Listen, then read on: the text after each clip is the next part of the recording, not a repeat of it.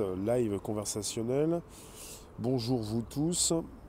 Ça va se connecter, ça s'installe. Merci de nous récupérer sur un nouveau podcast. Le premier podcast live conversationnel. Alors ça s'envoie, le flux se réceptionne, vous nous récupérez du lundi au vendredi. Nous sommes donc le mercredi 22 septembre. Il s'agit donc d'un sujet qui concerne les ondes gravitationnelles. Alors, vous êtes en présence, merci de vous présenter à l'accueil. Vous pouvez vous abonner pour activer également les cloches pleines sur YouTube. Bonjour Christophe. On est également sur Facebook.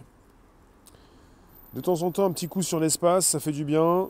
Je pouvais, comme je le dis souvent maintenant, je ne pouvais pas ne pas vous en parler, puisque le sujet est d'importance. Ça concerne justement euh, peut-être euh, ce que nous... Euh, comment dire les trous noirs, est-ce que c'est fini? On va parler de tout ça. Bonjour Chris, bonjour M, bonjour Jasminette, bonjour vous tous. Est-ce que c'est la fin des trous noirs comme on pourrait le concevoir? Alors pour ce qui concerne les trous noirs, ce qui est véritablement peut vous intéresser quand ça justement concerne l'univers et la création de l'univers, alors depuis, je vais vous lire un texte ça prendra le temps que ça prendra. Depuis la détection des ondes gravitationnelles en 2015 et à un moindre degré grâce aux images de la collaboration Event Horizon Telescope, on pourrait croire que l'existence des trous noirs est un fait avéré. On peut le penser, mais on ne peut pas encore l'affirmer. Et une récente publication dans le célèbre et réputé journal Physical Review dit apporte de l'eau au moulin que non seulement les trous noirs n'existent pas, mais qu'il sera bientôt possible de le démontrer grâce à l'astronomie gravitationnelle et au progrès des, détecteurs tels LIGO et Virgo. L'article à ce sujet provient d'une équipe de physiciens basée à l'université de Rome, la Sapienza, la principale université italienne, et il est en accès libre sur Arxiv. Pour comprendre de quoi il en retourne, remontons au début des années 1980, alors que ce qui a été baptisé l'âge d'or de la théorie des trous noirs prend fin, et que les théories de la supergravité et dans une moindre mesure des supercordes sont en plein essor. Suite à ces impressionnants travaux en astrophysique, Subra Manian Chandrasekhar se voit remettre le prix Nobel de physique en 1983. Comme d'habitude, pour la remise de ce prix, le lauréat donne une conférence. À la fin de celle du grand astrophysicien indien, on trouve de fascinantes remarques concernant la théorie mathématiques des trous noirs qui sont à peu près les suivantes. Alors, euh, une précise, monsieur, je ne sais pas si toute la portée de ce que j'ai dit est claire, laissez-moi vous expliquer. Les trous noirs sont des objets macroscopiques avec des masses variantes de quelques masses solaires à des milliards de masses solaires. Lorsqu'ils peuvent être considérés comme stationnaires et isolés, ils sont tous, chacun d'entre eux, décrits exactement par la solution de Kerr. C'est le seul cas connu où nous avons une description exacte d'un objet macroscopique. Les objets macroscopiques tout autour de nous sont régis par une variété de forces, décrites par diverses approximations de plusieurs théories physiques. En revanche, les seuls éléments de construction de trous noirs sont nos concepts de base de l'espace et du temps. Ils sont ainsi presque par définition les objets macroscopiques les plus parfaits de l'univers. Et puisque la théorie de la relativité générale nous fournit une famille de solutions dépendant uniquement de deux paramètres pour leur description, ils sont aussi les objets les plus simples de l'univers. Cette simple remarque est à la racine du fameux paradoxe de l'information découlant de la découverte par Stephen Hawking du fameux rayonnement quantique des trous noirs. En effet, les remarques de Chandrasekhar concernent la théorie des trous noirs déduite rigoureusement de la théorie de la relativité générale d'Einstein, et comme Hawking et un autre prix Nobel de physique Robert, Roger Penrose, Penrose vont abondamment le montrer avec leurs collègues dans le cadre de cette théorie. On se doit de considérer que ce qui définit un trou noir, c'est uniquement l'existence d'un horizon des événements et absolument pas l'existence d'une singularité de l'espace-temps. Cet horizon des événements est une surface fermée constituant une frontière entourant une région dans laquelle on ne peut qu'entrer et jamais sortir, car il faudrait pour cela dépasser la vitesse de la lumière. On le décrit parfois comme une membrane que l'on ne peut traverser que dans un seul sens. Et comme toutes les membranes, c'est en fait un objet dynamique qui peut vibrer, se déformer, s'étirer, mais qui aurait la particularité de ne jamais pouvoir se déchirer. Mais selon les calculs d'Hawking, en décrivant quantiquement le comportement de la lumière et de la matière autour d'un trou noir, ces objets très compacts se mettraient à rayonner. Or, selon la théorie de la thermodynamique, thermodynamique, elle correspond à une branche de la physique qui étudie le comportement thermique des corps, plus exactement le mouvement de chaleur. Selon la théorie de la thermodynamique, ce rayonnement implique qu'un trou noir possède une quantité que l'on appelle l'entropie. Le, terme entropie, le terme entropie désigne, dans la thermodynamique classique, une fonction d'état extensive, en d'autres termes, une fonction d'état proportionnelle à la quantité de matière en présence. Alors, selon la théorie de la thermodynamique, ce rayonnement implique qu'un trou noir possède une quantité que l'on appelle l'entropie. Dans tous les systèmes physiques connus, une grande entropie est associée à un objet très complexe, constitué de très nombreuses particules décrites par un très grand nombre de paramètres, et dont on devrait disposer d'un grand nombre d'informations pour les caractériser. Quand un gaz tombe dans un trou noir, cette information n'est plus disponible pour un observateur extérieur. Impossible aussi pour les mêmes raisons de communiquer avec une sonde qui traverserait l'horizon et d'avoir des informations précieuses sur ce que verrait cette sonde puisqu'elle ne pourrait pas envoyer des ondes radio à l'extérieur du trou noir.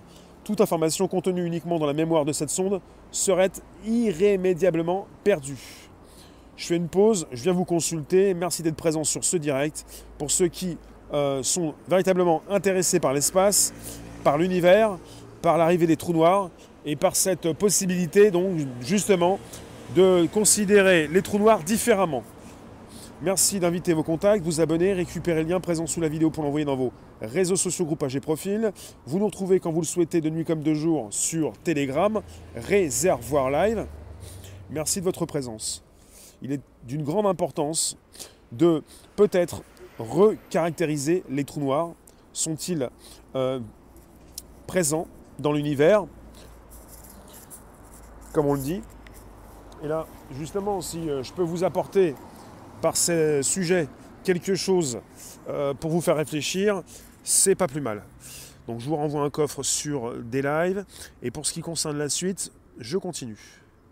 En pratique donc, depuis la définition de l'information et de l'entropie donnée à partir des travaux de Claude Shannon et de John von Neumann, la perte d'informations engendrée par l'horizon des événements se traduit par une entropie. Hawking en particulier avait montré avant sa découverte du rayonnement des trous noirs que la surface de l'horizon des événements devait croître quand un trou noir avale quelque chose, et cela en plein accord avec la loi de la croissance de l'entreprise de la thermodynamique, si l'on identifiait la valeur de l'entreprise d'un trou noir au produit de la surface de son horizon par une constante de proportionnalité appropriée. En ayant les déclarations de Chandrasekhar à l'esprit, on comprend tout de suite que quelque chose ne va pas. Les trous noirs sont caractérisés rigoureusement par un petit nombre de paramètres. Et ils ne devraient pas pouvoir contenir beaucoup d'informations et ne pas pouvoir être dotés d'une forte entropie, contrairement à ce qu'impliquent les lois de la thermodynamique et de la mécanique quantique appliquées à ces objets, issus de la théorie de la relativité générale d'Einstein. Nous sommes donc confrontés à un paradoxe qui est précisément celui de l'information avec des trous noirs.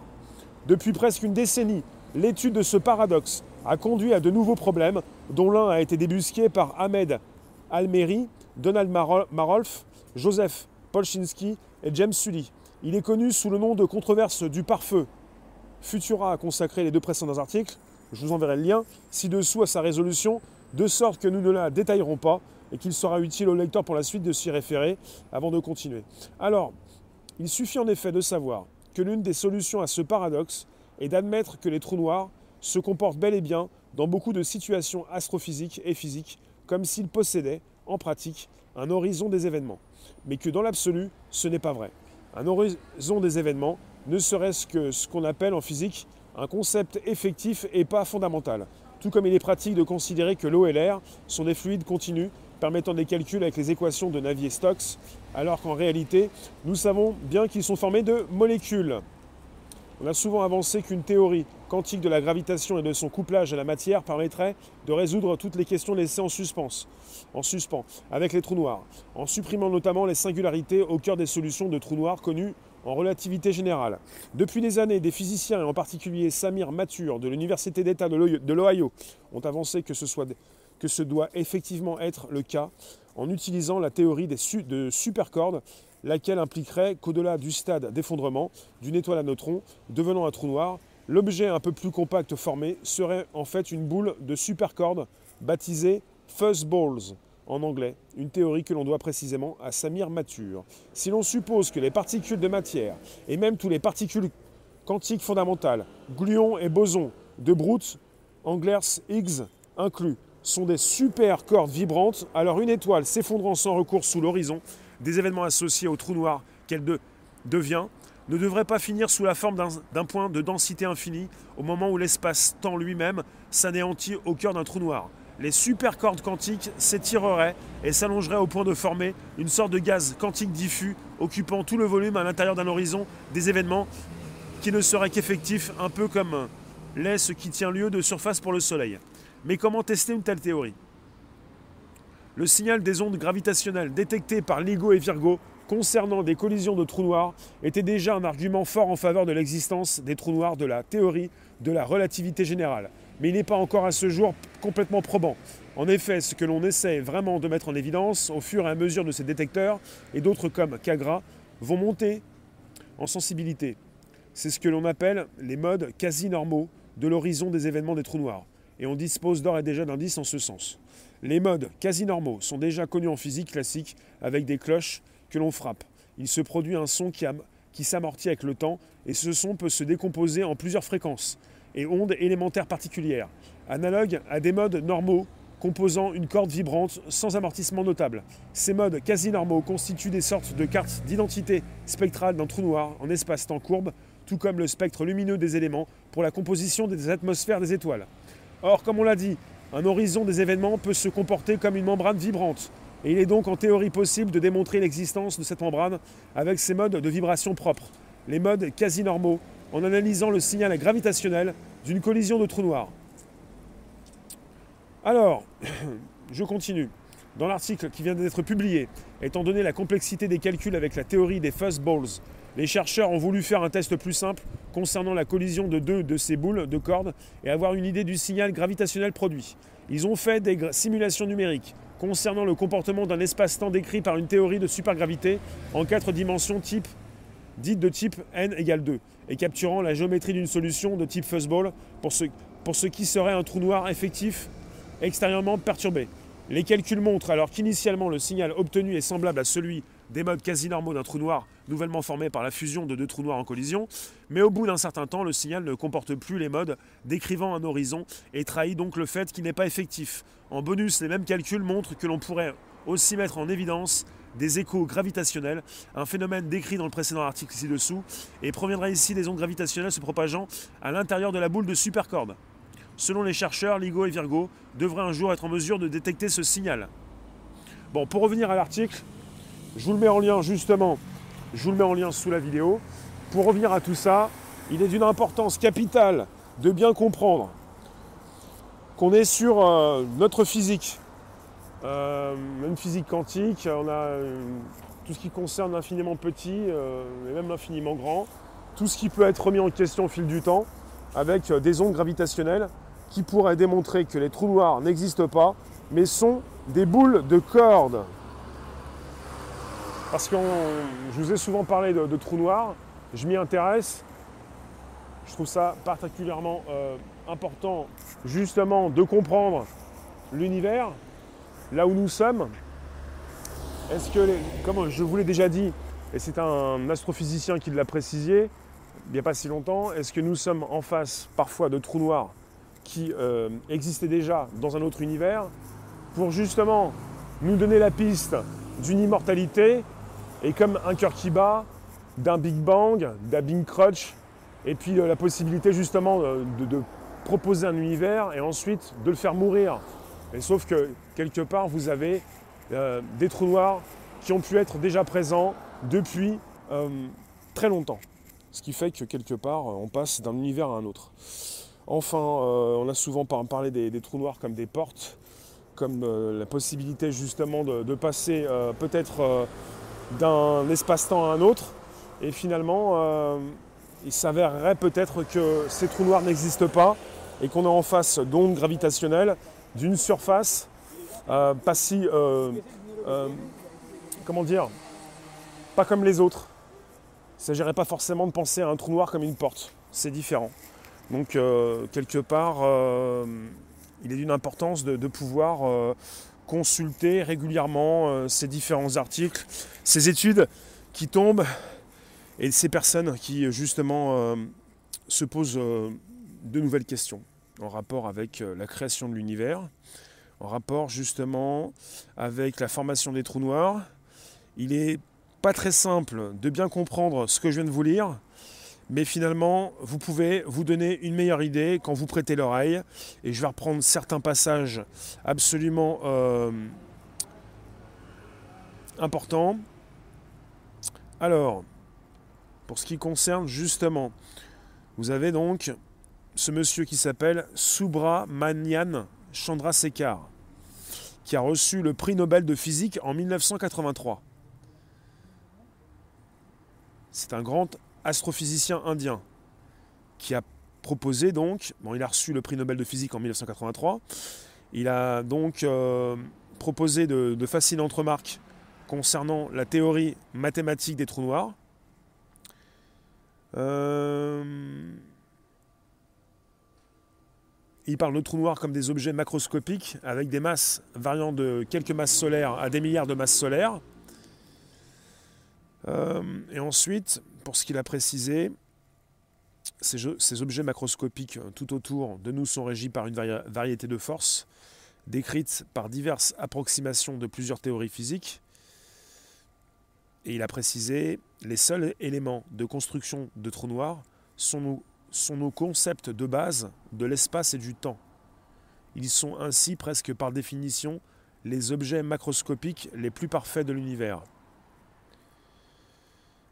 Il parle également justement euh,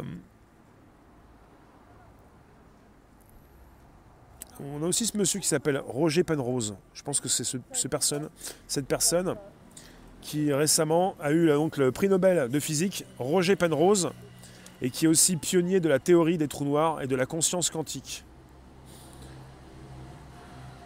Et je vous en ai parlé récemment. Il a eu euh, un prix donc Nobel euh, en, 2020. Bon, je vous en ai déjà parlé, et je pense qu'il a aussi parlé des trous noirs et d'une possibilité euh, pour les trous noirs, euh, pour certains, d'avoir déjà existé avant la création de notre univers. Et ce qui est absolument important pour la compréhension un peu plus de ce qui peut se trouver autour de nous régulièrement, c'est-à-dire de nouveaux trous noirs au centre de notre galaxie, euh, dans différentes galaxies, des trous noirs qui font graviter euh, différentes galaxies, euh, différents systèmes solaires. Vous me dites, les trous noirs de notre univers sont les trois blancs d'un autre C'est trous blancs? Les trois noirs, c'est quoi ça? Merci de positionner vos commentaires. Si jamais vous arrivez justement à soutenir, à comprendre, à relayer Rossé, je comprends pas comment les ondes gravitationnelles peuvent influencer les trous noirs et démontrer qu'ils n'existent pas. Parce que justement, euh, peut-être que tout n'est que ondes gravitationnelles. Et je vais pas vous mentir, j'ai tenté de comprendre ce que je pouvais vous dire. Et finalement, euh, il serait bon de pouvoir relire différentes choses qui le précisent, parce que forcément, on n'a pas la tête dedans tous les jours. Je suis assez intéressé par les, euh, trous noirs, par la création de, notre univers, par ces trous noirs qui peuvent être aussi vieux que la création de notre univers, qui peuvent avoir été présents peut-être dans un autre univers, ce que disait, je pense, M. Roger Penrose. Et puis pour ce qui concerne la détection des ondes gravitationnelles, ça date de 2015. Et puis, euh, je vous ai précisé, cet article précise, une récente publication dans le célèbre et réputé journal Physical Review dit apporte de l'eau au moulin, que non seulement les trous noirs n'existent pas, mais qu'il sera bientôt possible de le démontrer grâce à l'astronomie gravitationnelle et au progrès des détecteurs tels LIGO et Virgo. Et dans ce que je vous ai euh, lu tout à l'heure, euh, personne n'a pu justement démontrer, euh, justement, n'a pu entrer dans un trou noir, n'a pu voyager au travers d'un trou noir. On parle souvent au niveau hypothétique d'une possibilité de se faire écraser complètement avec euh, aussi tout ce qui concerne le côté hypothétique, avec tous ceux qui pourraient voyager ces vaisseaux, ces, personnes à la vitesse, ou même surpasser la vitesse de la lumière. Enfin, pour l'instant, c'est impossible. Et quelque part, euh, on est toujours dans l'hypothèse, avec des trous noirs qui, euh, qui, sont comme des portes et qui sont là pour, euh, pour siphonner une grande partie de l'univers. Et pour ces astrophysiciens qui l'ont précisé, des trous noirs qui, qui pourraient siphonner la, totalité de l'univers pour sonner justement la fin de notre existence à tous. Enfin, ça va arriver un petit peu avant puisque notre Soleil est à la moitié de sa vie et que finalement nous avons une existence assez courte nous-mêmes sur notre sol. Alors, je vais lire vos commentaires. Je vous remercie de vous positionner, de positionner vos commentaires sur ces différents chats là où vous êtes. Je viens vous lire sur des lives. Si la lumière est plus présente, ça ne devrait pas refroidir. Euh, lumière. Alors vous me dites, pour ceux qui justement s'expriment sur des lives, j'ai pas trop saisi. Si jamais je peux récupérer quelque chose de consistant pour continuer le direct, euh, si vous positionnez des hiéroglyphes, ça va être compliqué, m'en voulez pas. J'essaie de comprendre un petit peu. Donc ça va couper là, j'ai plus de direct. Ok. Bon bah voilà, c'est un flash éclair. C'est un flash éclair. Merci d'avoir été présent. Je vous remercie. On se retrouve demain pour nouvelles aventures, un nouveau direct. Si jamais je vous ai plu, si c'est bon. Merci de, positionner vos commentaires. Pour mieux réfléchir, on peut mieux relayer. Et dites-moi ce qui vous euh, plaît dans ce sujet. La matière évolue dans l'univers physique à travers plusieurs niveaux d'énergie et d'état. Alors, ça sent le blocage. Je le fais quand même, je le fais quand même euh, en direct. Euh, ça me fait du bien. Je vous remercie d'être présent sur ce direct. Vous pouvez inviter vos contacts, vous abonner, récupérer le lien présent sous la vidéo pour l'envoyer dans vos réseaux sociaux, groupages et profils. Pour ceux qui connaissent véritablement euh, le podcast, c'est le premier podcast live conversationnel depuis le mois de juin 2018 et sur différents épisodes, justement, je vous parle de trous noirs et tout est relié. Tout est relié puisque finalement, euh, on essaie de savoir un petit peu d'où on vient, où, où on va, euh, comment s'est formé l'univers, euh, que représentent ces trous noirs. Est-il possible de sortir de cet univers? Est-il possible de se faire justement avaler par ces différents trous noirs? Et quand il est question donc de trous noirs qui n'en sont pas, ça remet tout en question. Ça remet tout en question, c'est-à-dire c'est encore plus compliqué de comprendre euh, d'où nous venons, comment s'est formé l'univers, euh, que font ces, trous noirs apparemment dans notre univers. Euh, toi tu nous dis, on comprend tout de suite que quelque chose ne va pas. Avec l'actuel, les vortex peuvent-ils être des portes bah, Il y en a beaucoup qui pensent que les trous noirs sont des portes, mais il est impossible justement de franchir ces trous noirs. Vous allez vous faire écraser. Euh, supprimer, déchirer. Euh, il n'y a pas de trou noir. Si les trous noirs n'existent pas, dis-moi pourquoi. Alors ça, je ne peux pas le lire. Ensuite, bon, il ne s'agit pas de dire, c'est un petit peu comme le temps n'existe pas. Quand on vous dit que le temps n'existe pas, il y a une création de, de l'homme pour le temps. Le temps existe différemment. Quand on parle d'ondes gravitationnelles, on parle de gravité. On parle justement des trous noirs qui peuvent euh, attirer autour d'eux justement de la matière. Euh, quand vous vous rapprochez d'un trou noir, vous avez euh, un temps qui s'arrête. Tout ceci est fortement intéressant puisque nous subissons différents types de gravité. Là où nous sommes, pouvons être justement en ville, au bord de la mer, en haut d'une montagne. On peut parler de satellite d'une station spatiale internationale, différents types de gravité, et puis euh, ça concerne l'univers avec euh, la compréhension de l'univers, du monde qui nous entoure. Tout ceci est d'une importance capitale, sauf que pour la plupart d'entre nous, ça nous dépasse, puisque finalement, on est sur l'infiniment grand. Rosset, les trous noirs sont une distorsion de l'espace-temps, non un passage. Ça, j'aime bien. Tant que le son s'en... Cogne, la force présente dans ces nœuds est amenée à évoluer je vois pas comment elles peuvent stagner. On n'est pas écrasé puisque le temps s'y rallonge exponentiellement. Plus on s'en rapproche. En fait, je ne peux pas vous dire, il s'agit de théorie. Je vous relaye, je vous répète ce que certains ont déjà dit. Après, il s'agit d'hypothèses. Avec une science qui évolue, si on nous dit maintenant que les trous noirs n'existent pas, on est en face d'autre chose. Ça ne veut pas dire que ce que certains ont justement appelé trou noir n'existe pas. C'est le mot trou noir qui n'existe pas, comme on pourrait le concevoir. Mais c'est-à-dire que quelque part, ces scientifiques, ces astrophysiciens ont détecté donc certaines choses qui ne seraient pas des trous noirs, mais autre chose. Ça ne veut pas dire que ça n'existe pas, parce que sinon, euh, certains vont me dire que l'espace n'existe pas. On n'est pas là justement pour effacer la gravité, on en discute. On est dans un, monde héliocentrique où nous sommes justement sur une planète qui gravite autour d'une étoile, avec une possibilité d'avoir créé pour nous un, temps bien précis, euh, le jour et la nuit, euh, en rapport avec la Terre qui tourne autour d'elle-même. Zen, bienvenue dans l'Accès Live. Merci de nous retrouver sur l'Accès Live. Non, mais il est d'une importance capitale de bien comprendre ce qui se passe. Vous avez jour-nuit, jour-nuit. Pour ceux qui n'ont pas envie de réfléchir, on ne va pas se retrouver dans les visiteurs. Vous avez également, non pas simplement un interrupteur, mais notre planète qui tourne autour d'elle-même et autour d'une étoile, avec une gravité qui est présente.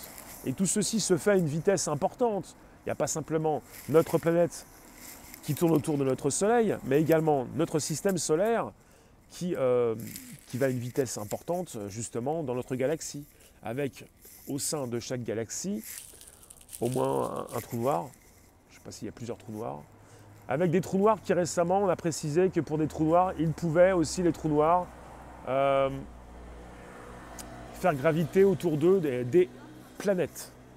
Parce qu'on a toujours pensé que les planètes pouvaient graviter autour d'une étoile.